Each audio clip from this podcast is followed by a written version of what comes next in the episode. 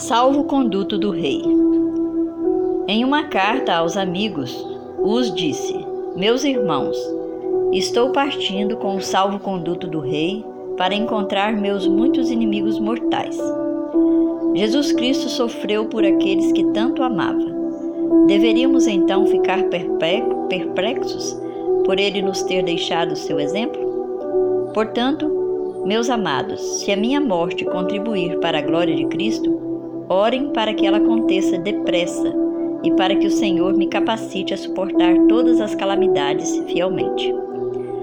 Peçamos a Deus que eu não oculte nenhuma partícula da verdade do Evangelho, a fim de deixar meus irmãos, deixar a meus irmãos um exemplo excelente para ser seguido. Em outra carta, Hus falou com humildade sobre os próprios erros, acusando-se de ter sentido prazer em usar roupa sofisticada e de ter desperdiçado horas com coisas triviais. Então acrescentou: que a glória de Deus e a salvação das almas ocupe sua mente, não a posse de riquezas e propriedades. Tome cuidado para não adornar a casa mais do que a alma. E, acima de tudo, preste atenção às coisas espirituais. Seja piedoso e humilde com os pobres. Não gaste seus recursos em festas. Em Constança, Hus recebeu plena liberdade. Além do salvo-conduto do imperador, também obteve garantia pessoal de proteção da parte do Papa. Contudo, devido suas repetidas declarações, dentro de pouco tempo, o reformador foi preso por ordem tanto do Papa como dos cardeais e lançado em um calabouço terrível. Posteriormente foi levado para um castelo forte do outro lado do Reno para ser mantido prisioneiro.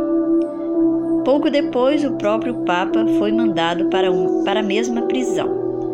Foi condenado por provas de sua culpa nos mais baixos crimes, além de assassinato, simonia e adultério, pecados tão terríveis que não é apropriado exprimi-los em palavras. Foi, por fim, destituído da coroa. Os antipapas também foram depostos e escolheram um novo pontífice. Embora o próprio Papa fosse culpado de crimes muito maiores do que aqueles citados por Hus, para acusar os sacerdotes, o mesmo concílio que demoveu o pontífice não se esquivou de destruir o reformador. O encerramento de Hus, o encarceramento de Hus, despertou forte ressentimento na Boêmia. O imperador, que não queria violar um salvo-conduto, se opôs às medidas tomadas contra Hus. Mas os inimigos do reformador argumentaram: a fé não deve tolerar hereges, nem pessoas suspeitas de heresia, mesmo que tenham consigo salvo-condutos dos imperadores e reis. Fragilizado por causa de uma doença, né, o calabouço úmido causara uma febre que quase deu fim à sua vida. Hus finalmente foi levado perante o concílio e em cadeias compareceu à presença do imperador, que havia se comprometido a protegê-lo. Com firmeza apresentou a verdade e protestou solenemente contra as acusações de hierarquia.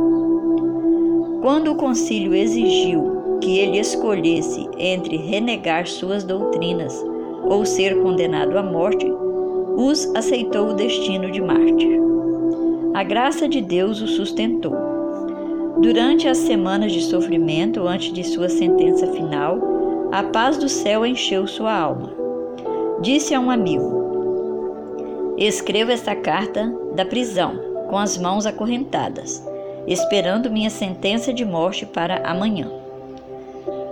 Quando, com o auxílio de Jesus Cristo, nos encontrarmos novamente na deliciosa paz da vida futura, você descobrirá o quanto Deus tem sido misericordioso comigo e o quanto Ele tem me sustentado em minhas tentações e provas. previsão de triunfo. No calabouço, Hus conseguiu ver que a verdadeira fé triunfaria no futuro. Em sonhos, viu o Papa e os bispos, não deixando nenhum vestígio das ilustrações de Cristo que ele havia pintado nas paredes da igreja de Praga. Essa visão o perturbou. No dia seguinte, porém, viu muitos pintores ocupados, restaurando as figuras em maior número e cores brilhantes. Os pintores, cercados por uma multidão imensa, exclamavam: "Os papas e bispos podem vir, mas eles nunca mais as apagarão novamente." O reformador declarou: "A imagem de Cristo nunca será apagada. Querem destruí-la, mas será pintada novamente em todos os corações por pregadores muito melhores do que eu." Pela última vez, Hus foi levado pelo concílio, perante o concílio, uma imensa e reluzente assembleia formada por, pelo imperador, por príncipes do império, representantes da nobreza, cardeais, bispos, sacerdotes e uma grande multidão. Quando os líderes da reunião perguntaram qual era sua decisão final, Hus se recusou a renunciar seus pontos de vista. Olhando diretamente para o monarca que tão descaradamente violara a própria palavra, afirmou: "Decidi por livre e espontânea vontade comparecer perante este concílio sob proteção pública e a fé do imperador aqui presente." O rosto de Sugismundo corou e enrubesceu, enquanto todos os olhos se voltaram para ele. Depois que a sentença foi pronunciada, começou a cerimônia de degradação. Exortado mais uma vez a se retratar, Hus respondeu, voltando-se para as pessoas: "De que maneira então eu poderia olhar para o céu? Como seria capaz de encarar as pessoas para quem preguei o evangelho puro? Não. Considero a salvação delas mais valiosa do que este pobre corpo, agora condenado à morte." As vestes sacerdotais de Hus foram removidas uma a uma. Cada bispo pronunciava uma maldição enquanto realizava sua parte nessa cerimônia. Por fim, colocaram um gorro ou mitra de papel em formato de pirâmide sobre sua cabeça, pintada com figuras assustadoras de demônios e com a palavra "arque-herege" se destacando na parte da frente. "Com toda a alegria", disse Hus, "usarei essa coroa de vergonha por ti, ó Jesus, pois por mim usaste uma coroa de espinhos." Hus morre na estaca. Hus foi levado para fora. Uma imensa procissão o seguiu. Quando tudo estava pronto para acender a fogueira, mais uma vez incitaram o mártir a se salvar, renunciando aos próprios erros. "A quais erros hei de renunciar?", questionou Hus. "Sei que não sou culpado de nenhum.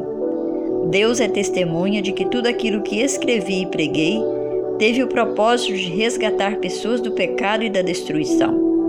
Logo, com maior alegria, confirmo com meu sangue a verdade do que escrevi e preguei." Quando as chamas começaram a arder ao seu redor, ele começou a cantar: "Jesus, filho de Davi, tem compaixão de mim." E continuou a cantar até sua voz ser silenciada para sempre. Um católico zeloso descreveu da seguinte maneira o martírio de Hus e o de Jerônimo, que ocorreu pouco tempo depois: "Eles se prepararam para o fogo como quem se arruma para uma festa de casamento. Não deram nenhum grito de dor. Quando as chamas subiram, começaram a cantar hinos, e a intensidade do fogo não era capaz de deter seu louvor." Quando o corpo de Hus foi consumido, suas cinzas foram reunidas e jogadas no Reno. A partir de lá foram carregadas até o oceano, como uma semente espalhada por todos os países do mundo.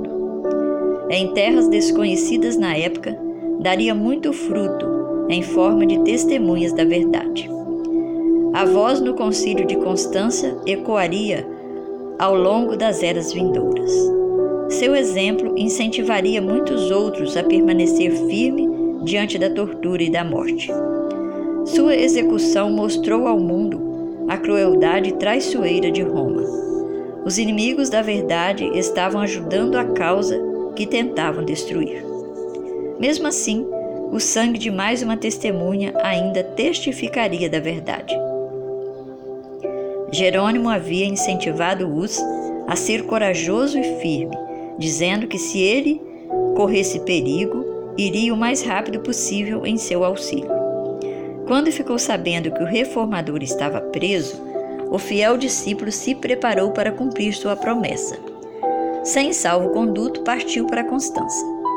Ao chegar, percebeu que havia apenas se exposto ao perigo, sem a possibilidade de fazer nada por Hus.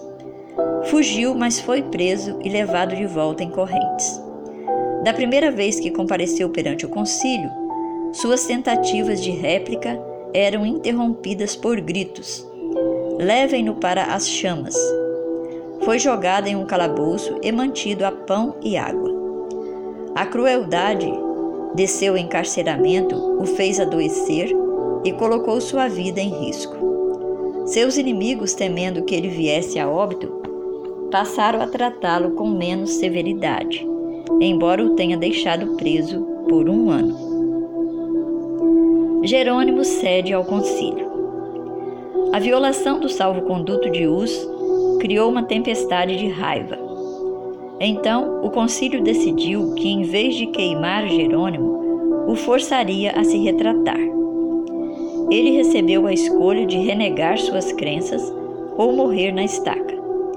Fragilizado pela doença, pelas dificuldades de pris- da prisão e pela tortura da ansiedade e do suspense, separado dos amigos e arrasado pela morte de Hus, Jerônimo cedeu.